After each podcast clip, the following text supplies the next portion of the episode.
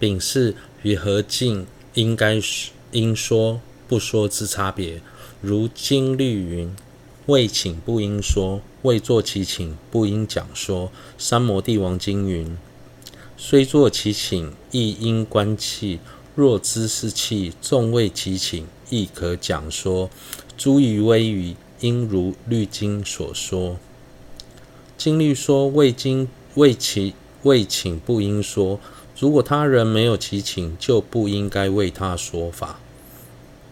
三摩地王经说，纵使其请求，也要观察对方是否具备闻法的条件。有些人听闻佛法的动机，只是为了在文字上钻研，或许将来可为其他人说法，而不是为了实修。或是为了追求名利，甚至只是想试探一下上师的程度如何，对这些人就不应该宣说正法。如果对方知道自己已具备了闻法的条件，为他说法能对教法产生帮助，即使对方没有请求，也应该为他说法，这是特例。在律经中有提到听法的威仪。听法者的座位应该比说法的说法者低，在听法时，头不可以戴帽等，也不应该动来动去或把脚伸出来，这些都是仪态，这些仪态都是我们在听法时要注意的。以三于结行时共作管理分四：一正在说结行时应如何做。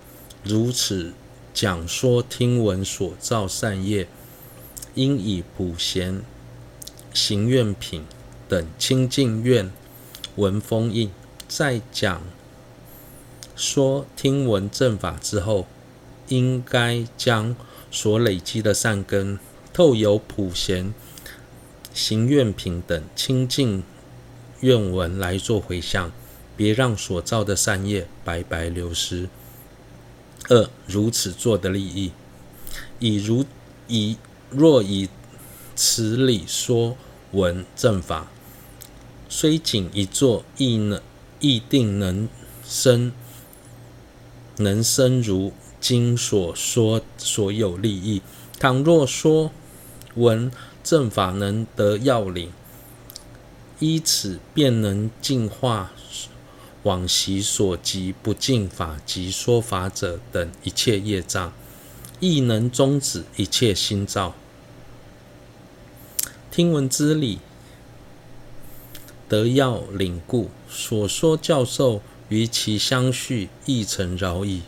如果以上的方式来讲说听闻正法，虽然只是一做法的时间，也定能。升起如同经中所说的诸多利益。如果讲讲说听闻正法时，能掌握要领，就能净化过去因不恭敬法及说法者所造的一切恶业，也能停止造作新的恶业。如果能如理听闻。上师所说的教授也会对我们的心绪产生极大的帮助。三、先贤的做法。总之，所有先贤由由见此故，逐皆由此因众而行，特传此教授之习诸上师尤为殷重。总而言之，我们的祖师由于了解上述的道理。所以，对于讲说听闻的规律都很慎重，特别是宣说道此地的传承祖师，对于这一点更是额外重视。是若不如此，会有极大的过失。所以教界要重视此。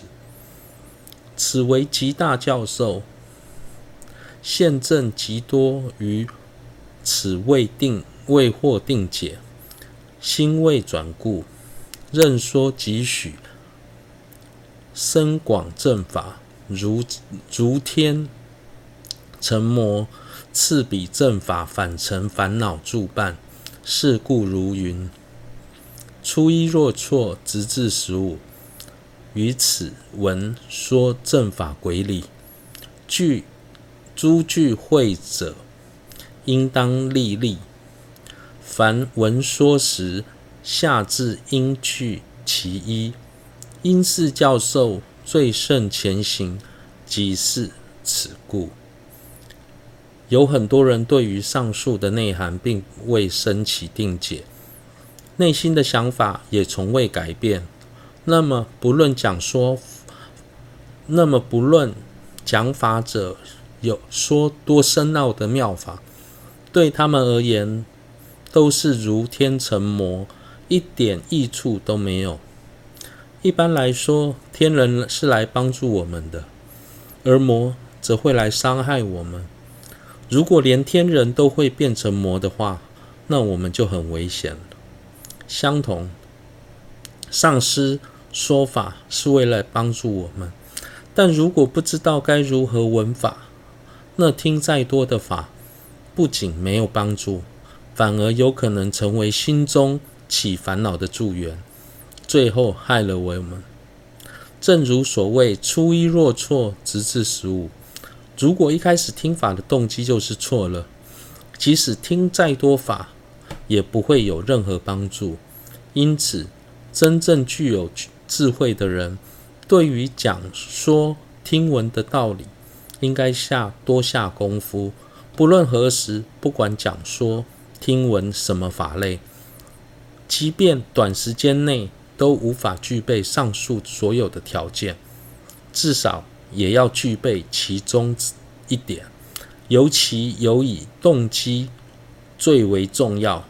我们应该以成佛、解脱或真上生为目标，不该贪求现世的安乐。不然，纵使表面上像在学法，但所做的却是一切却是非法。这一点要特别留意。至尊洛桑诺布文集总敦巴大师曾说：“能成能成为烦恼的对治者为法，不能成为烦恼的对治者为非法。不随便顺世间人者为法，随顺世间人者为非法。符合经教者为法。”不合不符合经教者为非法，结果良善者为法，结果恶劣者为非法。